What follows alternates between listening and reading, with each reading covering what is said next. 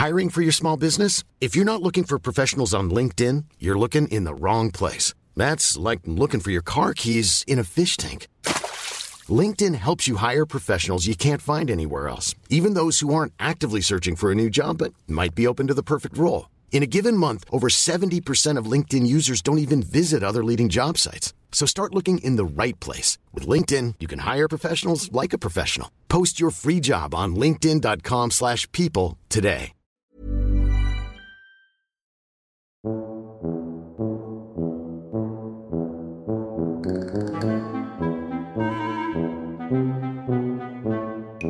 Dado el tema del programa de hoy, voy a hacer una pregunta muy sencilla a mis compañeros.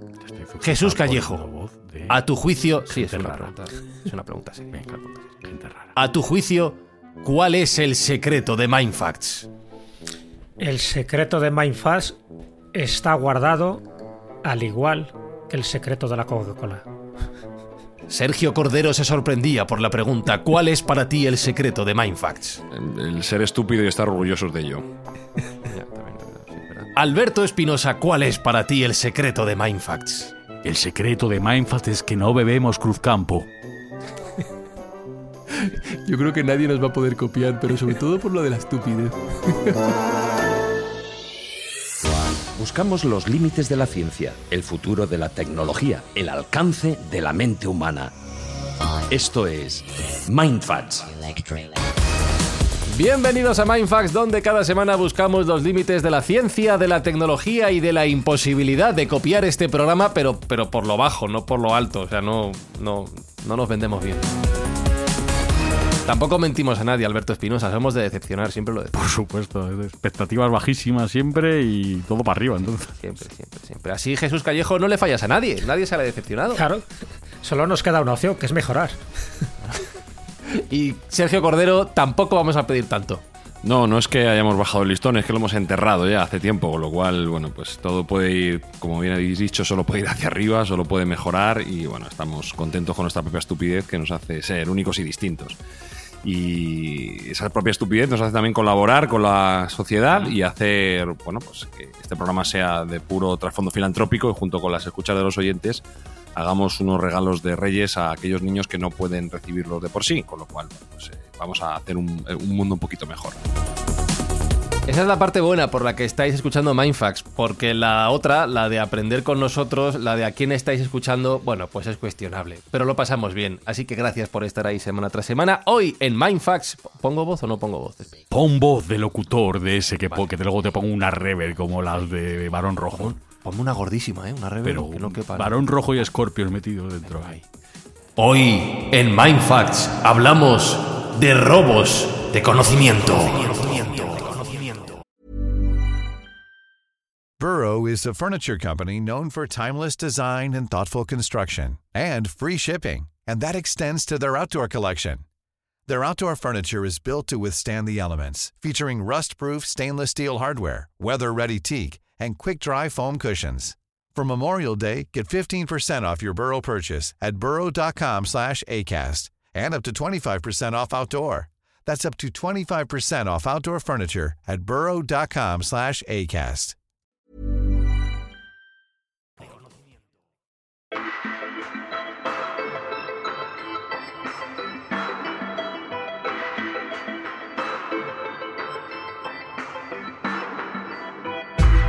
Me estoy acordando, Sergio, de los programas que grabamos junto con nuestro amigo Manuel Muñoz, ingeniero de coches de carreras, especializado en Fórmula 1 en los últimos años. Me estaba acordando de que la Fórmula 1 es un deporte de espías, de robos, de si puedo sacar fotos al coche del de enfrente para copiarle cosas, lo hago. Y no solo es que esté mal visto, sino que todo el mundo lo sabe, todo el mundo lo hace, y si no lo haces tú, eres el, tonto del, del pueblo. Pero esto de los robos de conocimiento, de los robos tecnológicos, de, de, copiar al de enfrente, esto es más viejo. Esto, desde que el mundo es mundo, ¿no? Sí, la Fórmula 1 no deja de ser, y el deporte no deja de ser un reflejo de la sociedad. Entonces, cualquier técnica que le dé una ventaja al vecino es susceptible de ser copiada inmediatamente y robada eh, si se puede. Entonces, eh, para anular cualquier tipo de ventaja estratégica que puedan tener los de enfrente. Esto es consustancial al ser humano y desde que el mundo es mundo, como tú has dicho, vamos a ver diferentes ejemplos de que se ha ido realizando. Y como no, eh, en el presente y en el futuro se seguirá haciendo igual. Mm, porque eso Jesús no cambiamos, ¿no? No, pero- Somos muy de robar. Yo creo que siempre ante el, el arte de crear siempre está el arte de copiar. Yo creo que eso es más viejo que el mundo, ¿no? Alguien tiene una idea y otros o bien la mejoran, o bien la copian, o bien la distorsionan, o bien la, ocultan, ¿no? Porque hay veces que también hay ciertas ideas o ciertos descubrimientos, ciertos inventos que solo son patrimonio de una élite y por lo tanto hay que preservarlo, hay que prohibirlo para que no lo conozca el resto de las personas. Sencillamente por una cuestión de privilegio y de bueno, y sobre todo de capacidad, en este caso tecnológica o científica, y también a veces cartográfica, porque este, este tipo de cosas ha ocurrido en todos los ámbitos de la cultura y del conocimiento, ¿no? Antes, si tú descubrías, imagínate, una isla, pues eso era reservado para el, el país, la nación que había descubierto aquella isla. No era necesario que lo descubrieran los demás, no por la isla en sí, sino por lo que contiene la isla, ¿no? Hmm. Oro, plata, esclavos, especias, etcétera. Y eso ha ocurrido prácticamente con todo. Y, luego, pues también el ego, ¿no? También eh, esa, esa preponderancia, ¿no? De yo he sido el primero, aunque no, no haya sido. Entonces, os pongo un ejemplo muy concreto que no tiene que ver con la ciencia, pero sí muy significativo, ¿no? Porque las fuentes del, del Nilo siempre ha sido, ya sabes, una constante búsqueda. No me refiero a las del Nilo Blanco, sino a las del Nilo Azul. El Nilo Azul se sabe que las descubre un madrileño, un jesuita que se llamaba Pedro Páez Jaramillo en el año 1618 y las descubre en el lago Tana. Bueno, pues un siglo y medio después, un escocés llamado James Bruce se lo atribuye. Dice, no, yo he sido el que las descubrió. Y ya lo había publicado Pedro Páez en un libro, o sea, que no es que lo descubriera y lo comentara a cuatro amiguetes, lo había publicado. Pero, como era español y prácticamente su obra no había sido conocida, un escocés dijo que yo lo he descubierto. Bueno, este tipo de cosas es muy habitual también en patentes y, y, de hecho, las patentes más célebres de la historia al final han sido robadas o han sido copiadas. Y eso es de lo que vamos a comentar ahora. Pero yo, yo creo que es por eso, ¿no? Porque conseguir una de estas de estos artificios, de estos artilugios, de estas patentes que mejoran la humanidad, pues todo el mundo se quiere llevar el gato al agua, ¿no? Sea por métodos lícitos o ilícitos, y en este caso es lo que vamos a comentar. ¿Quién es quién dentro del mundo de la tecnología? Hmm, Y mm, Sergio y Jesús han preparado un listado de cosas bastante sorprendentes, algunas de ellas que han sido robadas, pero yo creo, Espi, que para hacer honor a este programa, lo que deberíamos hacer es coger tú y yo la lista y contarla a nosotros como si la supiéramos, ¿sabes? Como si la hubiéramos investigado, tú y yo, haciéndonos los listos. Claro, tío. pues, pues, es que no has investigado, Izuzquiza, No, hombre, tío. claro que investiga. Pero y no sería, un, no Llevo sería yo una toda copia. la noche en un sin vivir ahí Yo investigando. también, llevo también. No sería un robo, ¿No? sería un homenaje. Por supuesto. Claro, Como hombre, Hitchcock. Cuando... tema, eso es. Entonces, podemos hablar, por ejemplo, Alberto Espinosa, de Sí. que en la China antigua, no te lo vas a creer, pero Dime. la seda y la porcelana en realidad no eran chinas. Por supuesto, esto, Todo el mundo, todo el mundo. esto Tú me el- puedes hablar de eso, ¿no? todo puedes- el mundo lo sabe, bueno, todo el mundo, ¿no? Todo el mundo no. Creo que es mejor que lo cuentes. No eran, no chinas porque eran de. de- Ya. Bueno, veo, que estáis intentando dar tiros al aire, pero no, no tenéis mucha idea. Al revés, lo que yo os ponía No. en, en nuestro super guion que hacemos de, de- de varios folios Ah, de sí que- extensión, Ah. lo que venía a decir es eh, que China es un, un jugador que va a salir mucho durante este programa, para bien y para mal. Eh, y en la antigüedad era una fuente clara de tecnología y de conocimiento, y es al revés, ¿no? Cono- esos conocimientos de algunas cosas tan importantes como habéis nombrado, como puede ser el invento de la seda y el invento de la porcelana, pues fueron robados, ¿no? Y fueron eh, extraídos de- desde la China imperial hacia precisamente Europa. Ah, o sea que sí que son chinos. ¿Sabías, Alberto Espinosa, que realmente eran inventos chinos? Por supuesto, es que es lo que hemos dicho, que son chinos, pero que los había robado otra gente. Claramente. Exacto, no, sé por se os ha entendido bien, no os habéis expresado Sí. con, corrección. Sí, sí. bueno, Nos son, han malinterpretado. son dos elementos mm, paradigmáticos, ¿no? Eh, de tecnologías antiguas que fueron importantes en su momento y que fueron muy apreciadas en el mundo antiguo y que solo un país tenía ese conocimiento que protegió a capa y espada y que protegió eh, en ambos casos eh, con, con sangre y fuego, y nunca mejor dicho, porque bueno, pues la exportación de los capullos de los gusanos de seda estaba penada con la muerte en la China antigua. Y son dos tecnologías que hasta que no se extrayeron de un modo eh, bueno, fraudulento, no se pudieron replicar. Si quiere, Hmm. No sé si, si Jesús quiere contar un poco la historia de cómo se, o cómo se cree que, que salió eh, la seda de China hacia Europa. Hay diferentes teorías y diferentes mitos y leyendas y teniendo un experto como tenemos aquí en mitos y leyendas, pues que, lo cuente él un poco y, y, yo aportaré alguna cosa. Bueno, yo os puedo contar la versión clásica ¿no? de la leyenda. Estamos hablando de 3.000 años antes de Cristo, o sea que no es algo de antes de ayer. Esto ya es bastante milenario. Es curioso un poco lo que decía Sergio, ¿no? que los chinos fueron los primeros en muchas cosas y que luego copiaran a los chinos. Y sin embargo, en la actualidad es al revés, ¿no? son los chinos los que copian a otros. Mm, bueno, se ha invertido a lo largo de la historia, sí. Dentro de esa evolución tecnológica, en el caso de la seda, es verdad que era uno de secretos mejor guardados. Estamos hablando de esos 3.000 años antes de Cristo. Se habla del emperador amarillo, estamos hablando un poco de, un mundo legendario, ¿no? Y sobre todo su mujer, ¿no? Xin Lin que era la que lo descubre, como suele ocurrir en este tipo de cosas, casi casi de forma casual, ¿no? Ella descubre que las hojas de la morera de su jardín pues están desapareciendo misteriosamente, no sabe muy bien por qué, y al final la planta moría y luego se da cuenta de que, en fin, que tenía mucho que ver con los capullos de seda y recoge uno de esos capullos de seda, en fin, dentro de, esas casualidades que se producen, dice que cae accidentalmente en la taza de té caliente que estaba bebiendo y se da cuenta de que ese hilillo se iba estirando poco a poco, que salía una hebra muy fina, muy suave y, sobre todo de una auténtica belleza. Y entonces se, se, dio cuenta de que si juntaba varios hilillos de esos, pues al final podría confeccionar telas, eh, pañuelos, etcétera. Entonces ahí es donde dicen, ya digo, la leyenda, que empezaría eh, la producción de la seda. Y como era algo tan bueno, tan exclusivo y tan original y tan exótico que nadie conocía, pues China durante muchísimo tiempo lo preservó bajo amenaza de muerte. Así que continúa tú, Sergio. Sí, bueno, eh, yo voy a contar un poco cómo se supone, o otra teoría de cómo, de cómo la seda salió. Como hemos dicho, pues era un material muy importante porque, bueno, no solo era práctico, sino que era un, material que claramente daba un estatus al que lo llevaba bastante importante. Incluso hay algunas menciones en la historia romana en los cuales se llega a decir que es un material libidinoso porque se ajustaba bastante al cuerpo y eso podía ser pecaminoso en, cierto ámbito. Eh, y también era utilizado de forma militar en algunas banderas y en algunos estandartes. Y se cree que mm, fue Justiniano I el que ambicionó este material y encargó a una serie de monjes, concretamente monjes nestorianos que estaban en la zona, que se sabe que tenían contactos con la China, que robaran esos capullos y los trajeran hacia Constantinopla eh, dentro de unas cañas de bambú huecas. Entonces, en una peregrinación parece ser que se hicieron con ciertos capullos, los metieron dentro de esos bastones que estaban ahuecados y de ahí el robo y cómo pudo sacarse esa tecnología que, se protegía con, como dice Jesús, con la muerte. Era, algo eh, que daba una ventaja competitiva a los chinos tremenda y que por ahí eh, pudo, salir. Esto es una, una de las leyendas. Probablemente pues fuera algo menos prosaico y probablemente mediante la ruta de la seda, incluso eh, bajo la dominación militar de alguno de los países que tenían ese, conocimiento, pues se pudo extraer este conocimiento y esta tecnología. Pero sin duda es una, uno de los primeros robos tecnológicos de los cuales podemos tener, al menos legendariamente, conocimiento.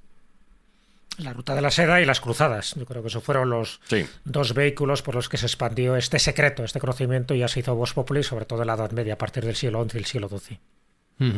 Eh, hablábamos, eh, señor Espinosa, de la seda como uno de los elementos distintivos, pero también se ha mencionado la porcelana, que no sé si sabe usted, me voy a arriesgar con la pregunta, que también fue robada de, la China antigua. por supuesto, ¿cómo no lo vamos a saber? Si no, vamos pues toda la noche eh, con documentación bibliográfica leyendo sobre el tema de la porcelana. Dejemos que lo cuenten los, los becarios, dejemos que lo cuenten.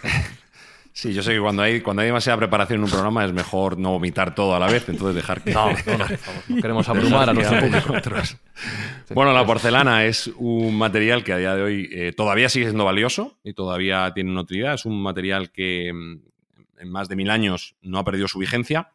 Evidentemente, ahora hay otros, otros materiales que, son sintéticos o, que no son tan costosos de, de producir, que han ido tomando un poco el relevo, pero hay que decir que el origen es, un origen chino, claramente. Eh, se, originó en la dinastía Tang, aproximadamente entre el siglo VII y el siglo IX a.C. Y en, la antigüedad era muy valorada. Yo hay veces que cuando estaba en Asia, es curioso que ellos tienen muchos museos de porcelana. Y aquí en Europa no hay tantos, ¿no? Hay alguno, y, ciertamente se ven unas piezas que son espectaculares, con una delicadeza y con un, con un dibujo en muchos casos que, está al nivel de nuestras pinacotecas aquí en Europa. Entonces, eso llama mucho la atención cuando, cuando uno va a Asia. Y la porcelana china era bueno, pues bella, era resistente y era un artículo de lujo en aquel momento. Entonces también eh, la formulación de cómo se hacía esa porcelana se intentó copiar en Europa durante varios siglos y nunca, nunca se llegó a realizar. se quedó en un nivel inferior, en la loza que, utilizábamos, que era sin duda de una calidad inferior. Y a través, esto sí parece ser, de la ruta de la seda, pues se empezó a intentar copiar esta técnica. Llegó la, por la propia porcelana a toda Europa y se intentó copiar esta tecnología y curiosamente no se descubrió hasta mucho más tarde, hasta el siglo XVIII. Fijaos que estamos hablando de mil años de, exclusividad en esa tecnología. Entonces, imaginaos el rédito, el económico y de prestigio que ha tenido esta tecnología en el imperio chino. Fue concretamente en Alemania, en, Meissen, donde se, donde se logró ya replicar la calidad de la porcelana china, porque la, porcelana china eh, bueno, pues tenía una complejidad en cuanto a su fabricación que la hacía única, ¿no? Eh, y que la hacía muy difícil. Tenía un, muro de, entrada muy alto que era, era difícil de copiar.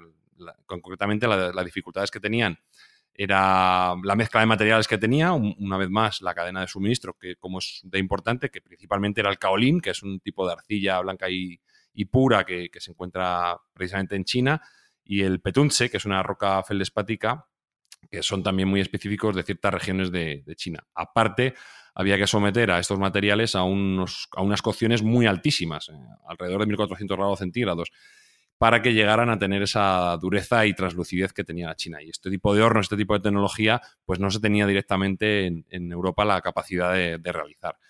Y hay que decir que, bueno, pues luego a, través del comercio internacional antiguo, probablemente a través de los árabes, eh, llegó hasta Europa y tenemos ejemplos en, pues claramente en España, por ejemplo, la cerámica de Talavera, la porcelana de Talavera, eh, y, en, Portugal, que también ha sido bueno, pues muy notable eh, la fabricación de este tipo de materiales, pero que, como digo, ha, tenido una exclusividad de, más de mil años para, los chinos. Entonces, bueno, pues es una, tecnología que se ha copiado de forma tardía por, por parte de los europeos.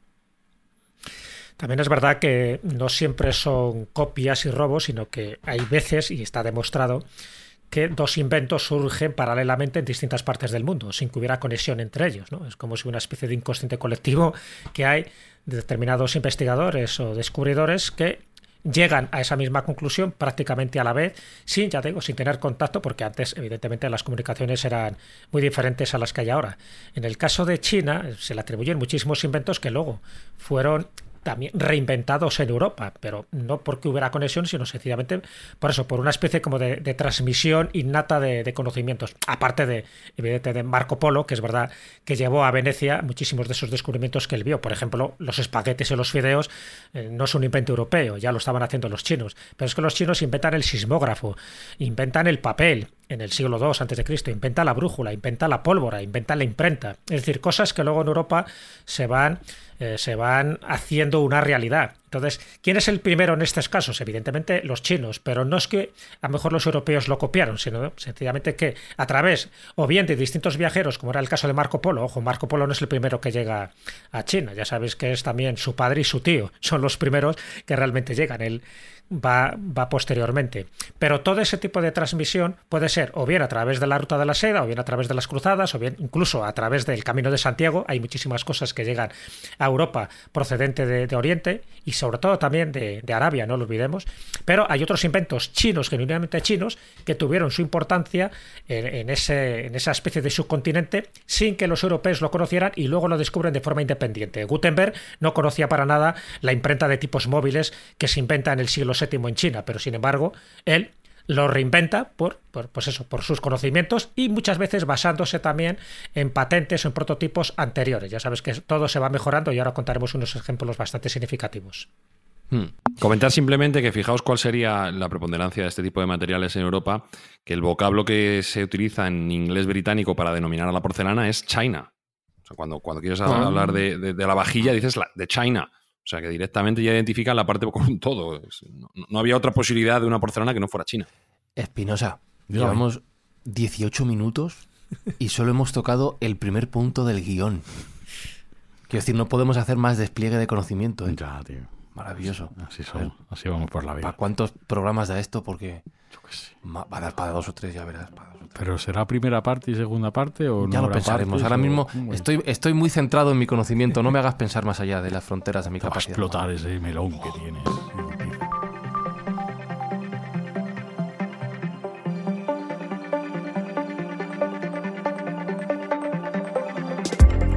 De la antigua China vamos a venir hacia Europa. Ya se ha mencionado la relación entre este país en aquella época con, por ejemplo, el Imperio Romano, la Roma antigua, voy a decir en general. Y sí me sorprende que los inventos que habéis escogido, los dos que habéis escogido, están relacionados, bueno, con la guerra. La inteligencia militar que ya empezamos a ver que ha sido un foco de innovación, desarrollo, poderío, pero también, Sergio, de imitación y de copia, saber qué hace el de enfrente y así me lo agencio yo y soy más fuerte. Bueno, la tecnología militar es una de las más ansiadas. Obviamente, todo aquello que te pueda dar una superioridad en combate eh, es susceptible de ser tomado, robado o copiado a la mayor brevedad, porque muchas veces eh, la supervivencia dependía de ello, ¿no? Es una cuestión de vida o muerte. Y aquí, bueno, influyéndonos un poco en, nuestro pasado antiguo, he querido destacar eh, dos inventos o dos apropiaciones tecnológicas de Roma que no fueron originalmente inventados por ellos, sino que lo tomaron de aquellos pueblos donde lo vieron. Uno, el primero, es, nos toca directamente, que es la espada romana, el gladius hispaniense, ah, esa me la sé, esa me la sé, claro. Eh, esa me la sé porque escucho un podcast de una gente que está empezando que se llama, no sé si lo conocéis, La Escóbula de la Brújula. Si eres el único, porque no... Y esa sí me la sé. Os lo recomiendo, eh, yo también lo escucho y os lo recomiendo encarecidamente. Franz y Jesús, si no lo escucháis, deberíais, eh, deberíais escucharlo. Unos jovencillos, ¿verdad? Sí, unos chavales muy salados que cuentan cosas muy interesantes. Mm. Entonces, bueno, pues es una de las tecnologías que se copian, ¿no? Los, los romanos en la invasión hispana se dan cuenta de que los pueblos oriundos de aquí eh, tenían ese, ese tipo de, espada antenada, ese tipo de espada más corta que, utilizaban con, doble filo y que era muy práctica en batalla porque permitía tanto pinchar como cortar y bueno, pues se daba unas ventajas tácticas en combate importantes y no se cortan, los romanos no se cortan en ningún momento en copiar descaradamente ese tipo de diseño de esas espadas eh, íberas y, llevarlas a, su propio ejército y de ahí viene el, ese, gladio espaniense, ¿no? Esa, espada que directamente fusilan de, algunas tribus eh, de Hispania y, luego pues lo expanden por todo, por todo el mundo o por todo el mundo conocido dentro de sus legiones. Entonces, pues otra tecnología que se copia sin, sin remordimientos o se roba sin remordimientos. Donde, donde la copian claramente y además se dan cuenta de su eficacia, ¿no? Es en, la Segunda Guerra Púnica, cuando están ahí luchando ya con los cartagineses, sabes que también hay mercenarios celtíberos y los mercenarios celtíberos llevan una variante de la falcata y esa es la que copia, ¿no? Entonces, mira, esto, la falcata eh, parece, que, mata. funciona muy bien. no es exactamente la falcata. exactamente, pero bueno, es una variante, de hecho tiene medio metro la, lo que es la hoja, igual que pasa con la Gladius, y, y estamos hablando del siglo III antes de Cristo, es a partir de ahí cuando dejan de lado un poco la espada romana que tenían y de esta es más eficaz y de hecho la llaman la gladius y, de ahí viene lo de gladiadores, o sea que los gladiadores es porque ya empezaron a utilizar la gladius. Estamos hablando del siglo III antes de Cristo, justo con la Segunda Guerra Púnica y se la copian a los mercenarios celtíberos que eran bastante feroces y bastante sanguinarios en esa batalla. Hmm. Eh, estamos hablando de este arma, del Gladius, pero Espinosa, en esta gran investigación que hemos hecho, tú sabrás lo que es el trireme. Su, propio nombre lo dice, ¿no? Lo dice, efectivamente. Sí. Lo, he tenido que buscar en Wikipedia, no tenía ni idea, no te voy a mentir. Tri, tri y reme, reme, ¿no? Sí, será un barco con tres remos, ¿no? Digo yo, no. ¿Es, ¿Es por ahí o pues sí, ah. es, un poco autodefinitaria la palabra, ¿no? Bueno, aquí es otra, otra tecnología que se copia y se fusila por parte de los romanos sin ningún tipo de minamiento para su superioridad militar. Roma era un pueblo guerrero eminentemente terráqueo, o sea, eh, terrenal, por así decirlo, de, terreno firme, eh, y no tenía ninguna capacidad marina. Eh, sin embargo, su archienemigo, Cartago, todo lo contrario, eran muy eficaces en, el mar y eran grandes marineros, gracias a eso pudieron conquistar una parte importante del, mar Mediterráneo y estaban muy duchos en la batalla marina. Entonces, bueno, los romanos, como no tenían ni idea, lo que hacen es, según cuenta la leyenda, un día encuentran varado una nave eh, fenicia, una nave púnica y cartaginesa en este caso, y la copian directamente, tabla a tabla, directamente la diseccionan, hacen una ingeniería inversa completa y la, fusilan, fusilan todo ese conocimiento y a partir de entonces se genera su, mortífera arma de guerra, al trireme, con el cual, bueno, pues ya pueden plantar cara a, estos cartagineses que tanta guerra les estaban dando en la primera guerra púnica con la batalla por Sicilia y en la segunda guerra púnica por la batalla por, por Hispania, eh, y ponen a fabricar en serie este tipo de, naves y son capaces de plantar cara a una potencia marítima como era, como era Cartago, ¿no? Con más o menos sutileza, porque bueno, ahí luego podríamos hablar también de otras armas que utilizaban, sin ser yo experto ni mucho menos en Roma, pero bueno, es bastante conocido que utilizaban un arma que se llamaba el Corvus, que, era algo bastante bruto, eh, con lo cual iban con un barco eh, y se ponían al lado del otro, le metían con una grúa, que era una especie de grúa con pincho, al otro barco y directamente desembarcaban y mataban a todos los que había allí. O sea, no, era muy refinado. Pero, como digo, esta tecnología marítima se, fusiló directamente de sus propios enemigos. En este caso parece ser que fue una nave abandonada por parte de esos cartagineses y, se copió y se fusiló mediante ingeniería inversa, que veremos que es una constante a lo largo de la historia. Estaba viendo cuál es la aportación del trireme, eh, que estoy leyendo, está en Wikipedia, lo buscáis, ¿vale? Mindfactors no tiene ningún secreto. Y estoy viendo que, que, es un invento en torno al siglo VII antes de Cristo y que el problema es que cómo podían poner tres niveles de remeros superpuestos, unos encima de otros, digamos, con los remos unos encima de otros saliendo del barco, sin que se chocaran los remos, claro para que todo remara igual. Pero hete aquí que luego, tres siglos después, fue desplazado por el quinquerreme. Claro. toma ahí, venga, sube la apuesta. ¿eh? Y así me imagino hasta, hasta que caballos de potencia. Claro. Hasta que llegaron al, galeón, que es un invento español. Clavos de potencia. Mm, eso es. La, la, investigación y el desarrollo de la época que va, que va como loco. Bueno, seguimos en Europa. Hay varios puntos de la Europa ya un poquito, bueno, no sé si reciente, pero más ampliada más allá de, de Roma, que me llaman la atención el whisky escocés, Espinosa. Se va a hablar del whisky escocés. El whisky escocés no es escocés, no me digas más. No sé, claro, lo primero, ¿tú eres de whisky? Solo del bueno. ¿Solo del, escocés? El escocés me gusta. ¿No es escocés? Que no ¿No es escocés? ¿Eh? ¿Qué pasa con el whisky, Sergio? No sé, que venga aquí gente a contarlo. Pues. ya. No, eh, whisky escocés pensaba que era escocés. Queríamos salpicar con algunos ejemplos y tenemos que ir rápido porque nos vamos a quedar sin tiempo para hablar del presente y del futuro. Queríamos salpimentar algunos ejemplos de otros robos tecnológicos, otras tecnologías que se consideraban muy valiosas en la Europa medieval y que se penaba con la muerte eh, cualquier transferencia tecnológica fuera del propio país. Y uno de los casos es el whisky escocés. El whisky escocés sí es escocés, se inventa en Escocia, pero eh, la producción estaba tremendamente protegida. Tanto es así que si se sacaba del país, pues inmediatamente quedaba proscrito aquel, aquel mercante que lo, sacara del país o incluso eh, quedaba condenado a muerte en el caso de que volviese si había mm, dudas de que hubiese explicado la fórmula para, mm, para, para pues, de, barricarlo, ahumarlo y darle ese sabor y esa, esa calidad característica que tiene el, whisky en aquel momento. Entonces, pues era un factor de protección para su propia tecnología muy importante, en el cual si te pasabas de listo, pues directamente te apedreaban y te mataban, con lo cual, bueno, pues te lo pensabas dos veces. ¿eh? Hmm. Tremendo. Em, más ejemplos. Más ejemplos, bueno, pues no, iba a decir, el cristal de Murano. Tampoco es de Murano. Sí, en esta línea. No, no, sí, el cristal de Murano es, es, también de allí, de Murano, de la zona de Venecia. Es, un cristal muy delicado, muy fino.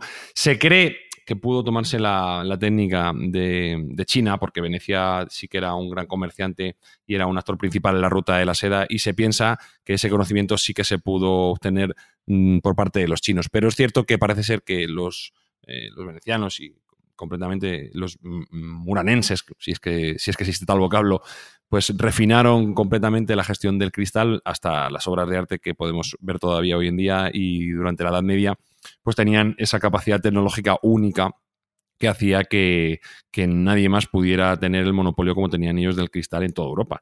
Y a día de hoy todavía sigue siendo, siguen siendo piezas muy cotizadas, ¿no? Y de hecho, si vas a Venecia, en su entorno, pues lo ves claramente como es un elemento que está presente en las mejores galerías comerciales y que tiene un precio altísimo.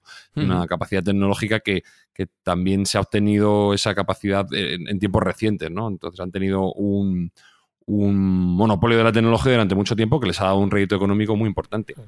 De hecho, como dice Sergio, es verdad que posiblemente el origen esté en China, pero los principales artesanos en, esa época, estamos hablando de la Edad Media, en el siglo XIII, estaban en Bizancio. Entonces, cuando eh, las tropas venecianas empiezan a atacar Constantinopla, muchos de esos artesanos van a Venecia y ahí crean las primeras fábricas de, este cristal, que no era de Burano. Lo, mandan a Burano, que es una isla que está más o menos a dos kilómetros de Venecia, sencillamente porque, precisamente por los altos hornos que tenían que utilizar para este cristal multicolor, pues se producían muchos incendios, porque por entonces muchas casas eran de madera. Así que dijeron, iros a la isla tranquilamente, incendiar si queréis la isla, pero dejaros tranquilo en Venecia. Y de ahí se empezó a llamar ya el cristal de Murano. Todo muy pacífico. Sí, bueno, hay que decir que, Venecia era una talasocracia, era una sociedad eminentemente mercantil, una república mercantil, que su grandeza se cimentó en la exploración marítima y la exploración comercial. Ellos no tenían, en principio, ningún, ninguna capacidad militar ni económica fuera de lo común, al revés, era una zona bastante depauperada y que no, no estaba bendecida por ningún tipo de ventaja natural y gracias al comercio y a la capacidad de tránsito de sus naves, pues como bien dice Jesús, como dice Jesús, pudieron comerciar sobre todo con Bizancio, donde incluso llegaron a tener un barrio propio y, por ende y por extensión con la ruta de la seda de China y tener bueno, pues incluso con los árabes, etcétera, y gracias a ese, a ese contacto comercial pudieron tener estas capacidades tecnológicas que no le corresponderían por su ubicación geográfica.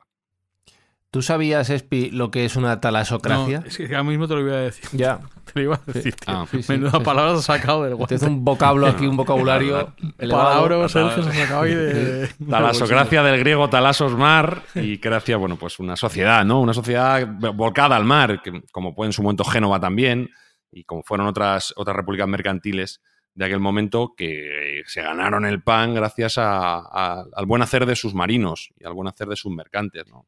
Hmm. Eh, aquí aprendiendo en Mindfax, luego decíamos lo de excepcionar. Se ve claramente que hay dos clases, los que saben y los que no. O sea, tampoco lo vamos a ocultar. Eh, eh, esto creo que me suena del colegio. Pones aquí la oveja merina. Creo que en el colegio me suena que cuentan la historia de la difusión, digamos, de la raza de la oveja merina. Sí, mira, aquí queríamos, queríamos dejar. Claro, las churras y las merinas, hay que saber diferenciar las churras y las merinas. Eso es muy interesante, además, eh, cuéntalo, Sergio, porque además nos afecta a, a mí me parece muy interesante. Español, Era monopolio español durante Claro, mucho claro, es un ejemplo de cómo también los españoles perdimos cierta capacidad monopolística en detrimento además de nuestros mayores enemigos. O sea, curiosamente, encima fuimos a beneficiar a nuestros mayores enemigos. Bueno, pues la oveja merina es un tipo de oveja que tenemos aquí en España, principalmente ya la hay por todo el mundo, pero originariamente era originaria de Castilla eh, que daba una lana muy buena, de muy alta calidad, que se utilizaba para las mejores prendas del momento, estamos hablando de la Edad Media, y que era una de las principales exportaciones de Castilla y generó unas riquezas exorbitantes para, el reino de Castilla, ¿no? Esa exportación, por desgracia, siempre se ha, siempre se ha dicho que no llegábamos a nosotros a utilizar esa propia lana para hacer la transformación para el producto terminado, para el producto final, pero bueno, generalmente se exportaba a Países Bajos o a Inglaterra y a otros sitios donde sí utilizaban esa materia prima para, para crear productos de siguiente generación, ¿no? Que, era donde realmente estaba el valor añadido y donde realmente estaba el dinero. Pero bueno, a España le iba bien, en este caso a Castilla le iba bien exportando esta lana de muy altísima calidad. De hecho, hoy en día, todavía, pleno siglo XXI, la lana merina, los jerseys de lana merina tienen un precio muy elevado y una calidad altísima. Si alguien tiene un jersey de lana merina, eh, puede ser para toda la vida, si lo cuidas bien son además jerseys muy cálidos y, muy buenos. Y tiene su cimentación esto y su origen en, Castilla. Se llamaba, de hecho, bellones de Castilla. Y, un bellón era algo de mucha calidad. Los bellones de Castilla, que eran las ovejas merinas. Eh, este monopolio empezó aproximadamente en el siglo XII y los reyes de Castilla pues implementaron estrictísimas leyes para proteger este recurso. ¿no? Estaba prohibido completamente la exportación de las ovejas vivas. Sí se podía exportar la lana, lógicamente, porque eso ya no se podía replicar, no había ningún problema, pero las ovejas vivas estaba tremendamente prohibido. Y esto durante mucho tiempo, que fue exitoso, pues mantuvo esa calidad y ese precio de la lana en, alto, en, altos niveles, ¿no? Siendo un producto de lujo para, todo, para toda Europa del cual éramos nosotros eh, el origen. Y bueno, pues con la expansión del Imperio Español, pues se fueron implementando esas ovejas en otros territorios, ¿no? En el siglo XVIII cambia, parece ser, la, política respecto a la exportación de este tipo de ovejas. Que cambia la dinastía. Durante los Austrias se prohíbe y durante los Borbones no. claro, fue por eso. Correcto, lo iba a decir. cuando llegan los Borbones. No se sabe muy bien, pero algunos estiman que el rey Carlos III en 1786 le envía una serie de ovejas merinas a su primo eh, Luis XVI en Francia, como parte de un intercambio diplomático parece ser, y esto los franceses lo utilizaron, vamos, de modo excepcional, vieron una oportunidad y lo que hicieron fue reproducir la raza todo lo posible para empezar a utilizarla en su beneficio y acabar con este monopolio tan eh, de pingües beneficios para la corona de Castilla y para España posteriormente, ¿no? Entonces, bueno, pues ya de ahí la lana de las ovejas marinas ya ha llegado, la propia oveja ya llegó a otros países europeos, eh, vía Inglaterra, pues llegó a Australia y Nueva Zelanda, que a día de hoy son los principales productores de, lana merina. O sea, curiosamente, un, un recurso que era originario de España y con animales que estaban afincados aquí y, adaptados al clima español, pues resulta que han medrado y han funcionado mejor en Australia y Nueva Zelanda de lo que tenemos aquí. La, producción es muchísimo mayor hoy en día en Oceanía de lo que tenemos en España y hemos perdido esa capacidad tecnológica. Algunos dicen, como bueno, pues por ese descuido de, de Carlos III, aunque yo sé que hay otras, hay otras historias, eh, que dicen que también por su momento pudieron ser los franceses por, por vía mm, de la guerra de la independencia. Que también bueno, habla de Felipe V también, ¿no? Felipe V que, que, le hizo un regalo, como no, pues a, su abuelo que era Luis XIV. Y un regalo era, pues eso, una pareja reproductiva de ovejas merinas. O sea que ya el primer Borbón ya, ya la empezó a liar en cuanto a, que eliminó la Bueno, claro, al final obedeciendo un poco a su ascendencia, ¿no? Claro, por eso. Y recompensando un a los poco a su familia. porque le debía mucho a Luis XIV, efectivamente. Claro.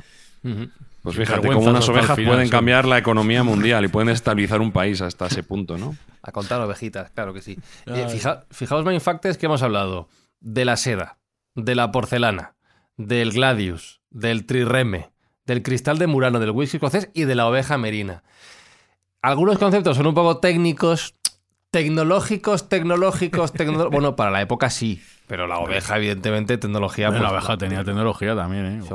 claro, tenía su. Si de hecho, mira, si te vas en Soria, eh, hay un museo de la transhumancia muy interesante donde te explican cómo es todo el procedimiento para obtener la lana.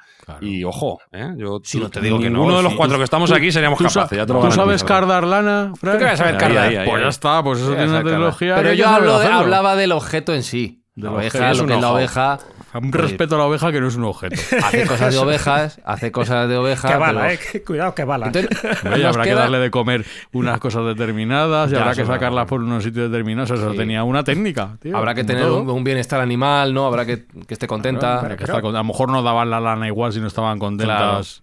Pero por cerrar el círculo para que veas que también tiene una parte tecnológica esto que estamos diciendo, las ovejas merinas, ya sabes que las ovejas servían para carne y para abrigos, ¿no? También para vestir. Ah. Y si seguimos adelante en el tiempo, sabes que se inventa la máquina de coser. Bueno, pues la máquina de coser es uno de esos artilugios, de esos inventos que también fue robada la patente. O sea, que decir que, que en este tipo de cosas para mí se, cierra un poco el círculo, sí, porque la, la máquina de coser en general se le atribuye a Elias Hobbes, que era un, pues un, inventor estadounidense, pero lo había copiado de unos inventores anteriores. Y luego Singer, que es el que hace la primera máquina de coser, pues más doméstica, más comercial, a su vez le copia a Elias Hobbes. O sea que, y luego se fueron demandando unos a otros. Pero bueno, era solo un, pequeño dato ¿no? cultural de que la propia máquina de coser, aún así, también generó muchísima controversia en cuanto a quién fue el primero en patentarla y sobre todo en comercializarla. Que en ese sentido, eh, Isaac Singer, y de hecho ya las marca, la marca Singer está muy extendida, mm. pues posiblemente fue el que introdujo ese primer concepto de la máquina de coser doméstica y el que más enriqueció. Te puedes imaginar que Elías Job pues, se, cabreó bastante porque dejó de percibir muchísimo dinero basándose en una patente suya, pero es que a su vez Job se había basado en una patente de Wiesenthal de 1755. En fin, para mm. que veáis que unos se copian a otros y es verdad que los que copian en general suelen mejorar el producto. De ahí el dicho de unos cardan la lana y otros se llevan la fama. Mira que bien hilado. Muy, muy, muy hilado, muy hilado. ahí está todo. Entonces, tenemos muchos temas en la mesa, más tecnológicos que las ovejas, ¿vale? Que son el telescopio, el teléfono, la radio, la máquina de vapor, Thomas Alva Edison, la Play 3, el bolígrafo.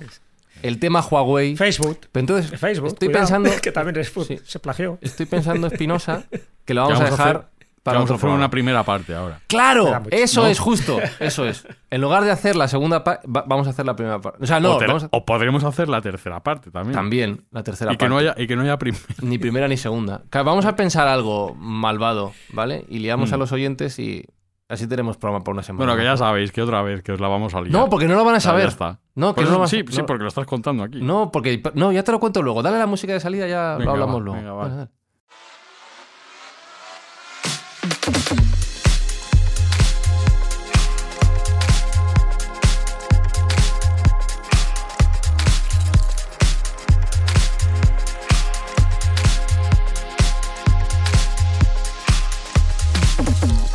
se trata de decepcionar, Sergio, de formar, de informar, pero también de liar a la gente. Es nuestro objetivo. Nosotros decepcionando somos únicos, ahí sí que somos punteros. Y, bueno, liar también, hay que liar un poco a la gente.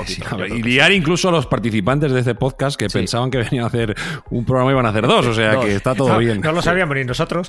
eso es, eso es. Jesús, tú abierto siempre a la innovación, ¿vale? Siempre, con la mente abierta. Siempre, siempre muy abierto, ¿sabes? Presto y dispuesto como las ovejas merinas. Eso es. Y, Alberto Espinosa, tú también presto y dispuesto a hacer el mal, como yo.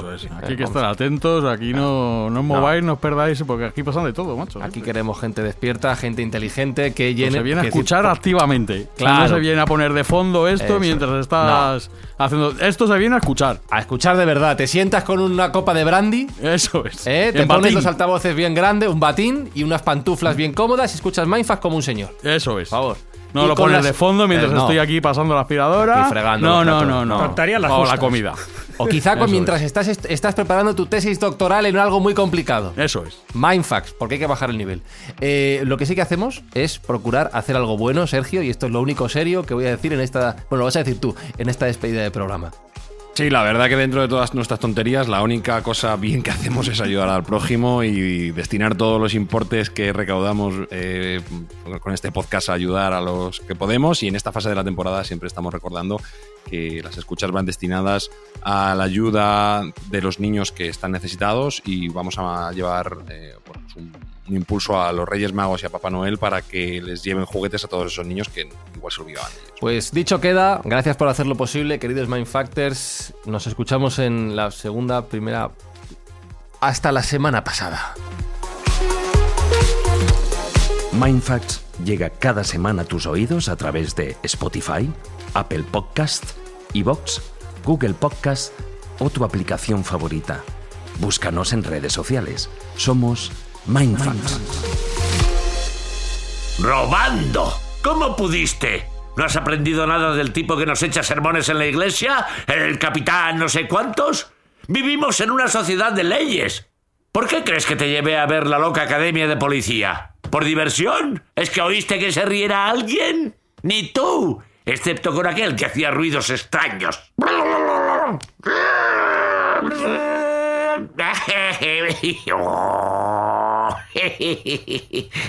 ¿Por dónde iba? ¡Ah, sí! ¡No toques mi mueble bar! ¿Planning for your next trip? Elevate your travel style with Quince. Quince has all the jet setting essentials you'll want for your next getaway, like European linen, premium luggage options, buttery soft Italian leather bags, and so much more. And it's all priced at 50 to 80% less than similar brands. Plus, Quince only works with factories that use safe and ethical manufacturing practices. Pack your bags with high-quality essentials you'll be wearing for vacations to come with Quince. Go to quince.com slash trip for free shipping and 365-day returns.